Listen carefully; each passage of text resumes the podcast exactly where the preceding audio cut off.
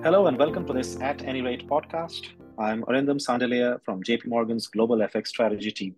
Now, uh, in FX markets, there seems to be a bit of dissonance of late, uh, while there are signs of weakness in risk markets, notably equities with uh, S&P and Nasdaq breaking below 200-day uh, moving averages in the last week, and US data continues to run hot, and European data very much not so. Uh, and US yields are broadly higher amid a lot of volatility. And let's not forget that there's still a conflict going on in the Middle East, you'd think that most of the pieces are now in place for a clean run higher in the dollar, yet uh, that's not quite how things have played out lately. And to decode this, uh, as well as other goings on in FX markets, uh, my partners in crime this week on the podcast are James Nelligan and Patrick Locke. Guys, welcome. James, let's start with you. Uh, there's been a fair amount of frustration in currency markets about the inability of uh, the euro in particular to follow through lower despite disappointing data this week. Uh, we got the PMIs that came in below expectations. Uh, how do you explain this? Thanks, Arindam. Yeah, sure. So Eurodollar obviously has been quite sticky around uh, the 105, 106 handle, despite the, the incoming data overall still still favoring downside in, in our view. Uh, th- there might be something to be said for for positioning.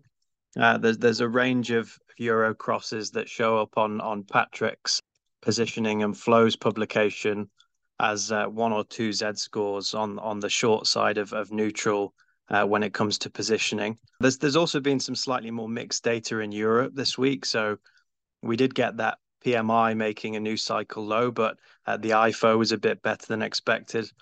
Um, and just looking at the ECB, I mean, we didn't really learn too much new from the ECB this week. And actually, it's probably the growth data flow that's uh, that's more important than the central bank right now for euro. And so we think it's too early for, for the market to be looking for green shoots in, in Europe, though, on, on the growth side, especially if you look at what European yields have done. Uh, that that's a tightening in financial conditions, which which has to feed through to, to growth in Europe over time, and uh, euro clearly is a is a cyclical currency. Uh, but but looking at, at euro dollar relative to fair value, it's it's not doing that much wrong. So we we see fair value in a in a 105 to 102 range. So so that the pair isn't doing too much wrong on on that front from a valuation perspective over the short term. The stall in euro might be a bit more to do with the broader dollar, uh, though again we're we're quite skeptical there. You know, you have seen U.S. data surprises come off slightly from high levels, but we're still seeing the more important growth data beat expectations, like we, we saw yesterday with the very strong durable goods and, and GDP numbers. Uh, but in US rates, you have seen a higher share of, of the nominal move come from from break evens rather than real yields, which is a, a change from the more real yield led move over recent months. And that might suggest the market's thinking about a, a bit more of a, a patient Fed. Uh, but, but then you overlay that with with what Powell said last week, specifically that stronger data from here would would merit further tightening. So you'd think that that gives the dollar more ability to pay attention to to the growth data that that we got this week. But we we haven't really seen that. But overall, we still see uh, parity as being within reach for euro dollar by by the end of the year, uh, given given the relative fundamentals. Got it. So uh, a bit of a breather maybe for the dollar, but certainly nothing like a change of trend. Uh, so uh, Pat, just turning to you, James mentioned a patient Fed uh, certainly seems like the committee has uh, embraced long end tightening as kind of a substitute for lifting short rates, at least for now. And that makes uh, next week's uh, quarterly refunding announcement a key event for the US rates market and by extension, the dollar. Let's also not forget that there is a Fed meeting that uh, markets seem to have somewhat written off. So, your expectations from both the QRA and the Fed meeting with any uh, dollar read across, if you will? Thanks, Arindam. Um, so generally agree uh, with your assessment and James's assessment of the Fed next week. Uh, you know, Powell's guidance from last week um, pretty much puts November on hold. Um, open-minded about the future. Agree that data generally kind of continues to run strong. Um, I would note that the risk premium for another hike is off the highs uh, relative to a couple weeks ago by maybe five to ten basis points. Um, the GDP data was strong, but uh, you know, printed coincidingly with a slight disappointment in the core PCE numbers, and at least in the price action on the day, that seemed to uh, to ultimately win out. So maybe there's a skew there where um, you know Powell takes a little bit more of a a hawkish tilt, emphasizes the the growth side of things, and given the again the repricing we've had in the uh, in terms of risk premium for another hike, maybe maybe you get a little little lift to the dollar there. But um, generally speaking, I think next week it you know the FOMC is going to be relatively straightforward uh, from the dollar side. I would never say uh, the Fed is going to be a non-event, um, but certainly I think um, this one should be in relative terms uh, low drama from the FX side. But yeah, to your point about the the refunding announcement next week, I mean, I think there is a little bit less market consensus here. Um, and so that I think kind of keeps it more of a live issue um, for the dollar. From what I understand from our rates guys, I mean, they expect a similar kind of increase uh, in auction sizes, like compared to what we had uh, back in August. Um, their assessment continues to be that the Treasury kind of looks underfunded heading into into fiscal 24. Um, you know, that's in the context of still very wide deficits, uh, quite a decent runway left uh, on QT, uh, and then, you know, kind of other cash management considerations from the Treasury side. Um, you know, looking at what happened last time in August, I mean, at the end of the day, I don't think our rate strategists were too surprised at kind of what was printed, but I'm not sure you could necessarily say that about the broader market. Um, certainly, kind of on the week, uh, you had a pretty intense steepening, um, you know, coinciding with that. Generally speaking, right now, I mean, Treasury obviously, Treasury market has a lot of lot of vol. You contribute that to a number of things. Um, that could be some growth, rethinking the term premium, um, and this ongoing kind of supply demand imbalance. Um, so the sum of those things obviously means the yields have gone higher. Um, it, would it wouldn't surprise me at all if kind of that kind of continued uh, next week on the back of this. Um, and then from the dollar side, you know, we've been showing lately that obviously the dollar has benefited from this kind of the repricing in treasuries, but um, in a more tactical sense, the dollar has been showing an unusually elevated sensitivity to kind of a longer end, um, the tens and thirties kind of sector versus the twos. Um, and so in that respect, um, if the if the QRA comes out, um, you know, meaningfully higher than kind of what market consensus is, and again, I do my sense anecdotally is that there is a general lack of consensus here on on what to expect. Um, wouldn't surprise me really then if you saw another kind of move higher in yields, um, a little bit more steepening. Um, and at the end of the day, I would expect such an event uh, to continue to to be dollar positive. Got it. James, just coming back to you on European FX, uh, just talk us through some of the notable price action this week. Uh, uh, Sweden had a bit of a washout, didn't it? And uh, the events next week that we should keep an eye out for. We have two central bank meetings, from what I can see, the Bank of England and the Norges Bank. Either of those market moving in your view?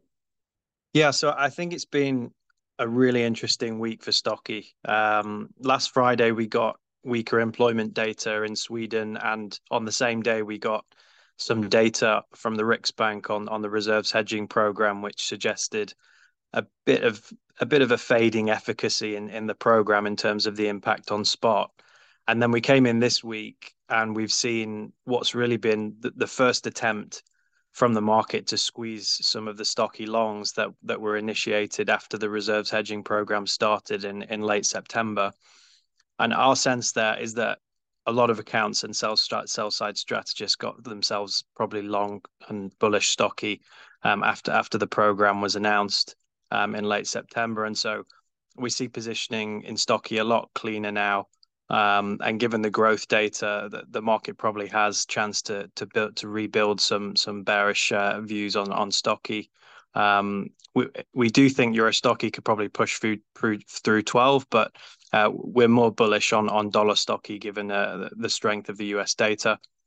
Um, and then in terms of, the event risk next week, I mean, we do have two central banks meetings, but I'm I'm not sure how how major they're going to be for the currencies in terms of in terms of movement um, for on both of them. Really, I mean, our UK economist is is calling for bank rate unchanged and uh, a six three vote for, from the Bank of England obviously that the upside surprise on on the September inflation report will leave them them a bit more cautious.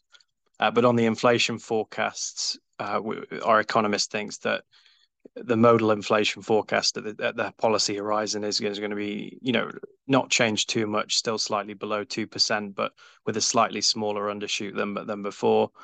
I think that the risks on the day are probably from if, if there's a cl closer vote than than six three, or or if the press conference signals a, a higher risk of a, of a, resumption in hikes, then that's probably something to watch out for for sterling. But I think that the probability of the latter is um, is is is a lot less in our view. We we, we don't see the Bank of England as as data dependent as they as they were because they've they've initiated a pause now, and so they're they're probably more likely to to stick to it. The the bar is higher for them to to steer away from that path.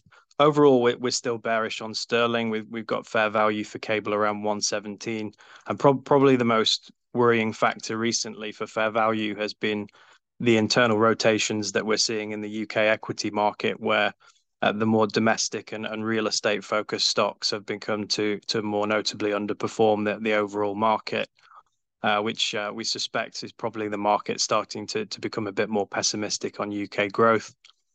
Uh, for Norges Bank, finally, um, again, probably not a massive mover for the currency because there's there's broader things going on which are quite important for NOK, but they have had guidance for a December hike, which has been called into to question now by by the undershoot on the, the September inflation report, which which undershot their forecasts as well. So uh, the recent weakness in NOK though probably means that they can't be too dovish, especially given that they did tie their reaction function a lot closer to the currency over the summer. Uh, they're probably going to re- reiterate that December hike is is still likely, and that that might actually help Nokkie on the day because we've priced out a lot of the premium for that for that meeting. But I think the broader global themes are more important for Nokkie at the moment. Obviously, we've seen quite a sharp tightening in, in global financial conditions on on both the rates and equity side, which makes it harder for Nokkie. So uh, we're we're pretty neutral there at the moment. Uh, just uh, switching back to you, Arindam. So uh, speaking of central bank meetings uh, much in, a much anticipated BOJ, obviously next week. Uh, thoughts on that and and the yen going forward from here? Sure, James. So, uh, in terms of expectations, uh, our economists think that uh, we'll get uh, two things out of next week. First, the forward guidance from the bank uh, on their commitment to overshoot on the monetary base will likely be jettisoned. Uh, we don't think there's much of a yen impact because this monetary base yen link has been tenuous at best. And second, uh, we will get uh, upward revisions to 2023 and 2024 CPI forecasts. And kind of hard not to after the string of hot CPI prints we've gotten for the past several months, including today's kind of bumper October numbers. And that's also by and large expected by the street. I think the main point of uh, contention is around whether the YCC cap will be lifted or adjusted or abandoned altogether. The house view is that it will not be, but uh, there's a segment of the investor base that do think that uh, some change is possible there. And our, our own view is that the shock value of another YCC band adjustment uh, will be lower this time around. Uh, what we saw in July will not be repeated. The market now has a playbook for how to trade the yen when you do get YCC adjustments, which is that uh, you can get a knee jerk, sharp dip in dollar yen on the day, but likely won't last given the US Treasury yield climate that uh, we are in. And don't forget that there can also be some spillover from uh, any knee-jerk JGB yield spike on the day to USD yields as well. So broad sense is that the market will probably stand ready to buy any uh, short-lived dips in dollar yen, especially after the way the long-held uh, 150 level gave way this week. Okay, thanks. Yeah, that makes sense on, on the yen. And uh, on China stimulus news this week, um, how, how material is that? Is it market moving for CNY?